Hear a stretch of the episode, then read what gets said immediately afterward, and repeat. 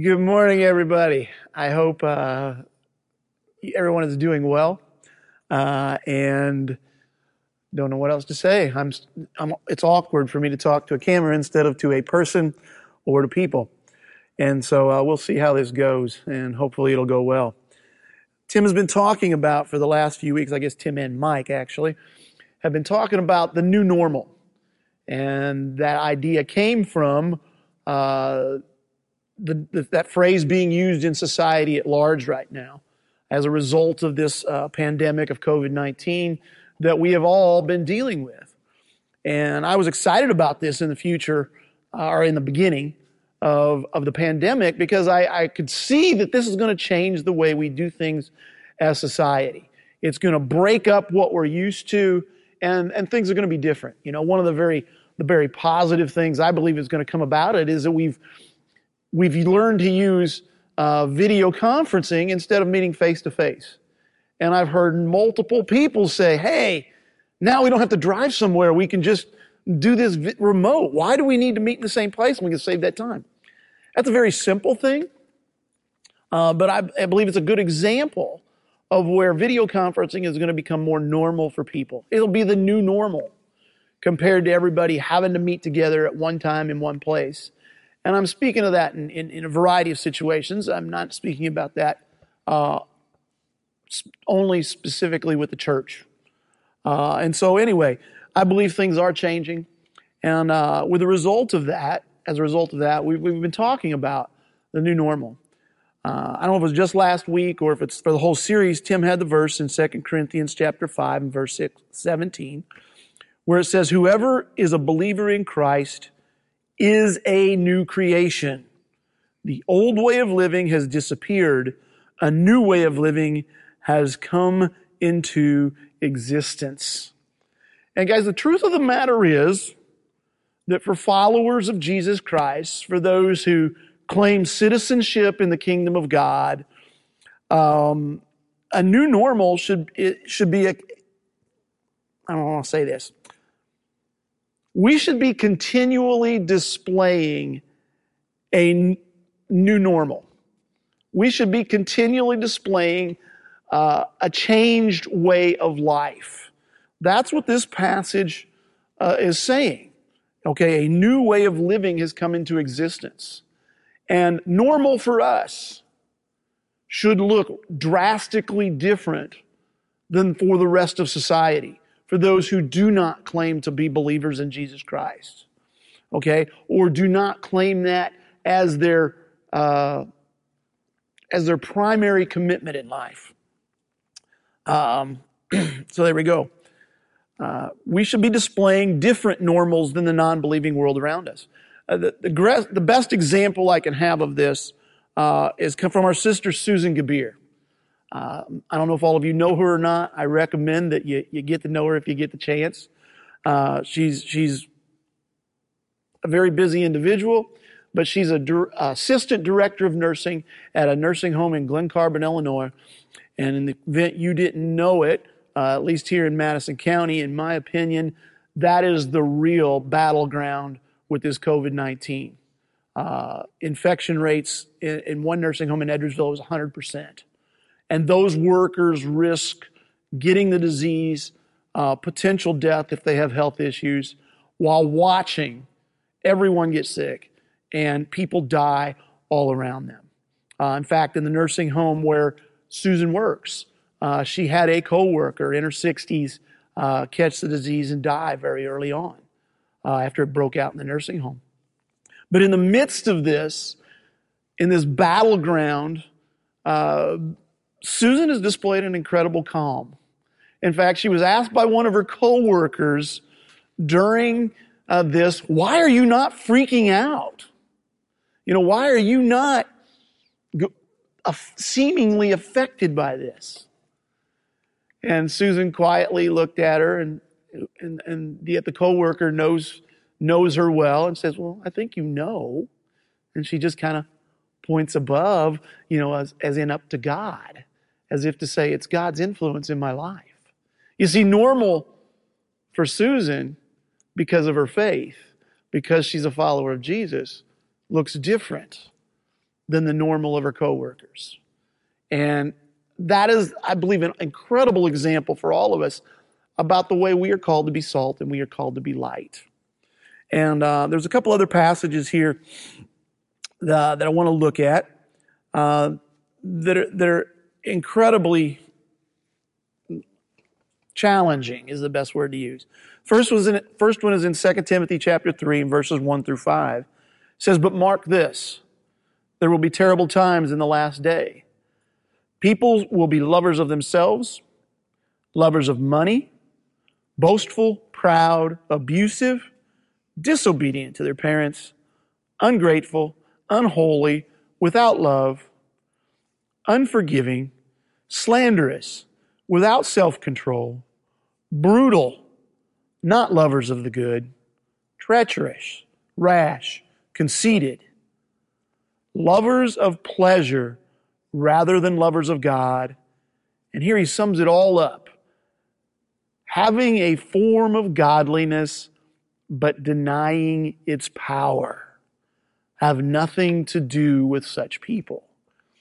And guys, I believe what he's saying there is that the time was he, he was he was prophesying or predicting, whichever way you want to word it, that followers of Jesus were going to blend in with the world. And there was not going to be anything distinguishing about them. And he sums it all up there in verse 5, where he says, having a form of godliness, but denying its power. You see, guys, as a follower of Jesus, we have a power that we are to display. Okay? This is seen in Ephesians chapter 1 and verse 18 through 20, uh, 21. It'll be in the notes online. Um, and let me read it here for you now. It says, I pray that the eyes of your heart may be enlightened in order that you may know the hope to which he has called you, the riches of his glorious inheritance in his holy people, and his incomparably great power for us who believe. That power is the same as the mighty strength he exerted when he raised Christ from the dead and seated him at the right hand in the heavenly realms, far above all rule and authority, power and dominion, and every name that is invoked, not only in the present age, but also in the one to come. Folks, when you look at those two passages, I believe it is abundantly clear that followers of Jesus Citizens of the kingdom of God are to display a power in their life that is, number one, very clear and radically different than anything you see in the world around them. Guys, I believe that that's what Susan was displaying in her work at the nursing home. And uh, guys, incidentally, just a side note, I encourage you to, to speak to her. Uh, she did get COVID 19. Okay? She caught it. And she did not die, praise the Lord. But the circumstances of how she caught it is so moving, to me anyway, that I encourage you to seek her out and ask her about it. Uh, and, and she doesn't know for sure. It's where she believes, how she believes she got it. And ultimately, guys, it was just displaying the heart of Jesus in extremely difficult circumstances. And so, guys, that power is what we're after.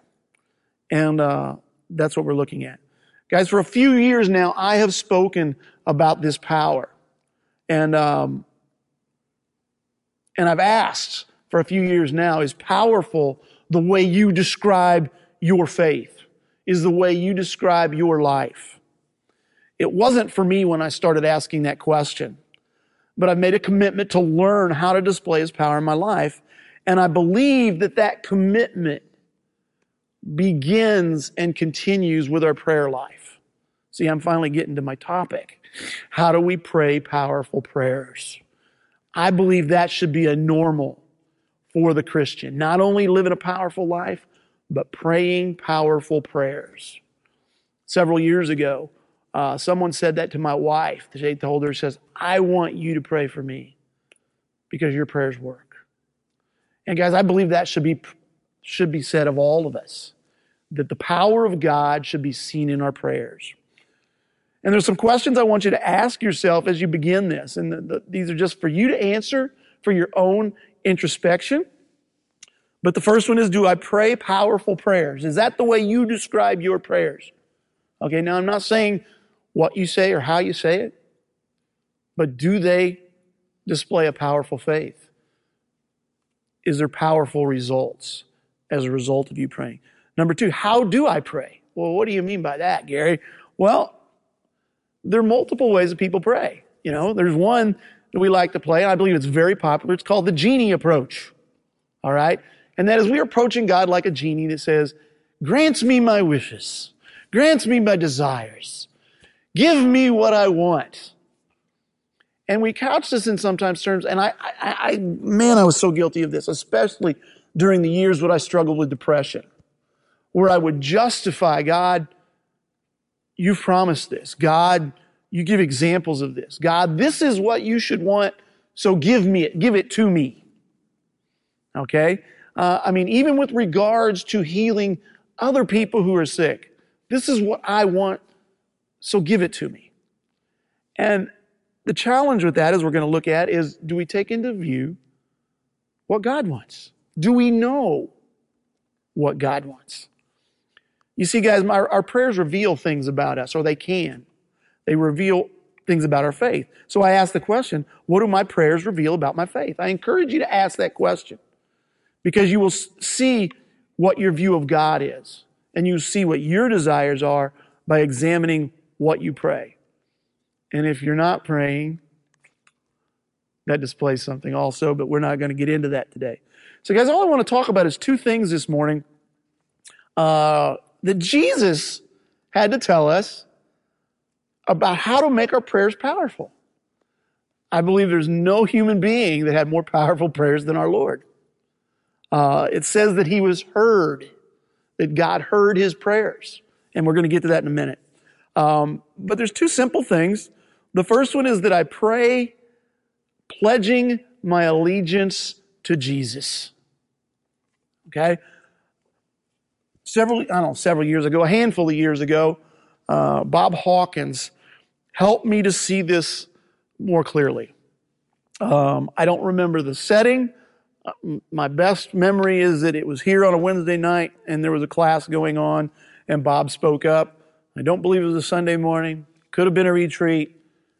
How it happened is insignificant. I didn't even write. That's how you know when something's powerful, or for me, I know when something is very powerful and it's from God, is I don't have to write it down. I just remember it. And with, with what Bob had to say, that was the way it was. And this is what he had to say. He says, we don't pray to get God to bend his will to ours. We pray in order to bend our will to his. And I've never forgot that. You know, he, he pointed to the Lord's Prayer where Jesus said we should pray for God's kingdom to come and his will to be done on earth as it is in heaven. And then he pointed to Jesus in the garden where Jesus said, you know, when he was praying for God to change his will. There's nothing wrong with asking God for it. But at the end of the conversation, we need to always end up with a desire with a pledge that we want God's will done in our lives and not our own. You see, guys, even our Lord struggled with that, or even our Lord was tempted with that, but he ended up with, nevertheless, not my will, but yours be done. And Bob, I can only thank you for that because it has been part of a transformation in my prayer life and given me focus that I'm trying to share here this morning. Guys, this is how Jesus told us to pray. In John 14, this is what he has to say. He says, Very truly, I tell you, whoever believes in me will do the works I have been doing, and they will do even greater things than these because I am going to the Father. Here it comes. He says, And I will do whatever you ask in my name, so that the Father may be glorified in the Son you may ask for me anything in my name, and I will do it. I want some of that. I want a whole lot of that where Jesus does what I ask. The challenge with that is he puts one very clear condition upon what we ask for. And that is, he says, in my name. Now, where he tells us that probably affects every one of us when we pray. Because that's how we end our prayers, right? That's the, that's the right way to do it, you know? And we ask this all in Jesus' name. It's like, it's something, we almost, we may not consciously think of it, but it's like it's a formula. You know, we got to put those words on the end of it. All right? And I'm going to tell you, you don't have to put those words on the end of it, but you do need to display what Jesus is talking about here in your prayer. And what's he talking about? Well, in my name, one way of saying it is in my authority. Okay? A more practical way of doing it is by, he's saying, in my name means you agree with me. You're asking for what I would ask for. You see, if you want your prayers answered, you want him to do what he has promised to do here. We need to make sure what we're praying for is what Jesus wants in our lives. You see, guys, that's the underlying posture that Jesus had when he prayed. That's why in the garden he prayed, Nevertheless, not my will, but yours be done. That's what he's saying. He's saying, This is what I want, God. This is what I desire. I desire for you to change these circumstances. I desire for you to change your will, but I'm going to do your will. I'm going, I want my will aligned with yours, Father. And it's so cool, guys, because it tells us later in Hebrews, Hebrews, the book of Hebrews, that Jesus was heard because of his reverent submission and that he learned obedience by what he suffered. I bring that up because how many of our prayers are designed to say, God, stop, stop the suffering?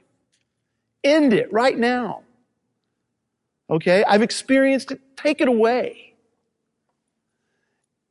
While at the same time, we pray to be like Jesus, and we, we see from his word that we are called to be like Jesus, and Jesus suffered. That's what First Peter tells us, by the way. It says, because he suffered, we should suffer also. So when we're praying for our suffering to end, our difficulties, our challenges, our trials, that's probably not what Jesus is wanting. That's not his will. Okay? Because he knows there's value in those things. And I, am not going to get into all that today. You can look at James chapter 1, you can look at Hebrews chapter 12. Both excellent places that put suffering and difficulties in their proper perspective. You see, his word tells us that he wants us to be shaped, to be transformed by our difficulties. And so when I if I ask for God to remove my difficulties, I know that's probably not His will, at least not at this time, until I've learned what He wants me to learn, until I've learned to persevere and become mature as He desires for me to be. And so, guys, it's very important in our prayers, I believe that we continually reaffirm our allegiance to Jesus, that we do it every time we pray, and we do it repeatedly while we pray.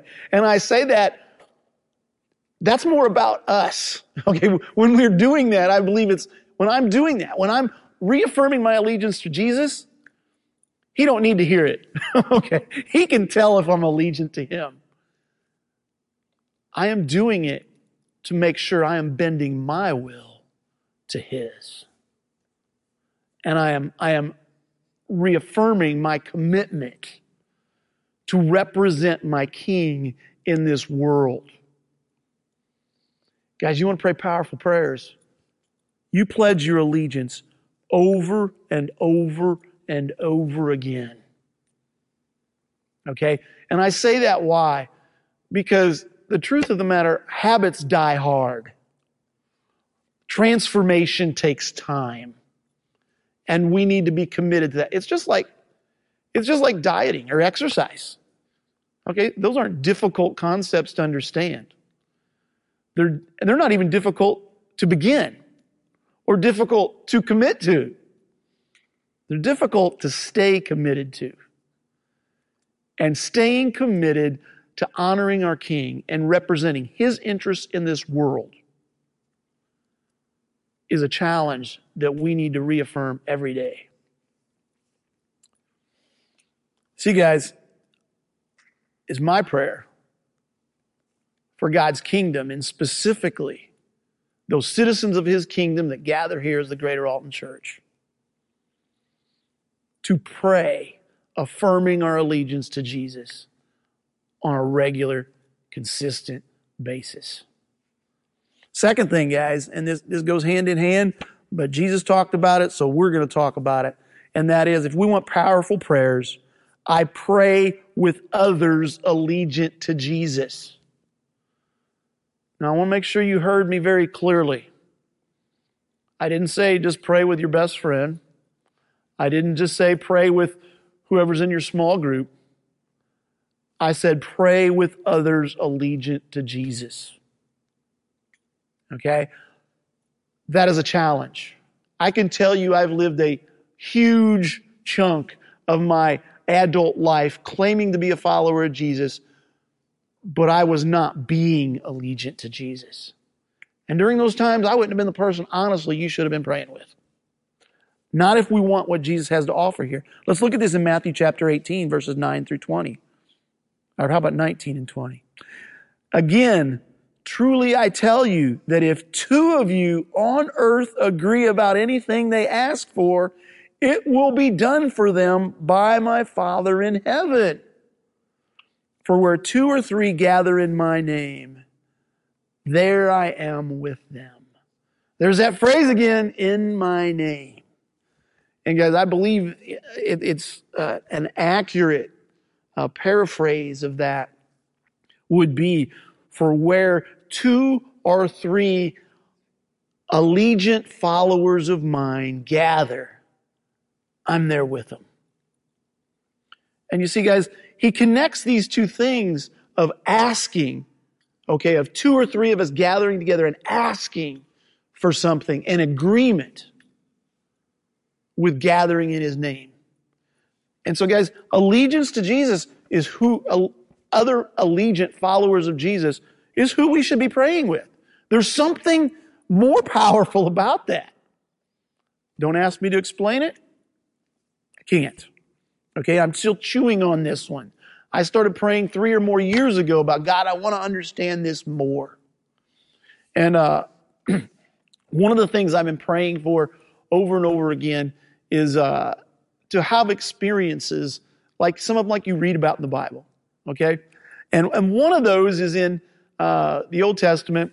Jacob, who is known as Israel, uh, is on a journey and he's at a place called that he, he called Bethel.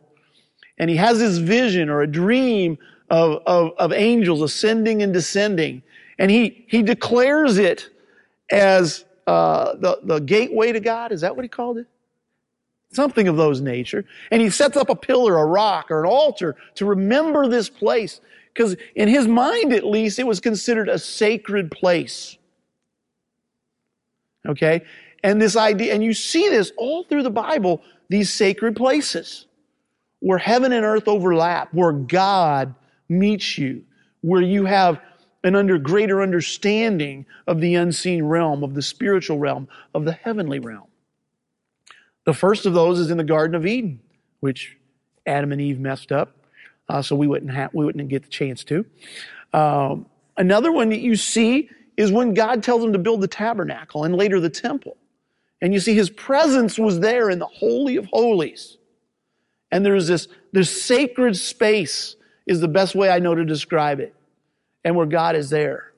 And I, guys, I believe that what Jesus is saying here is that we can experience that sacred space when we're praying with another believer. That's why Jesus is saying, There I am with you. What if it just happens to be two believers who are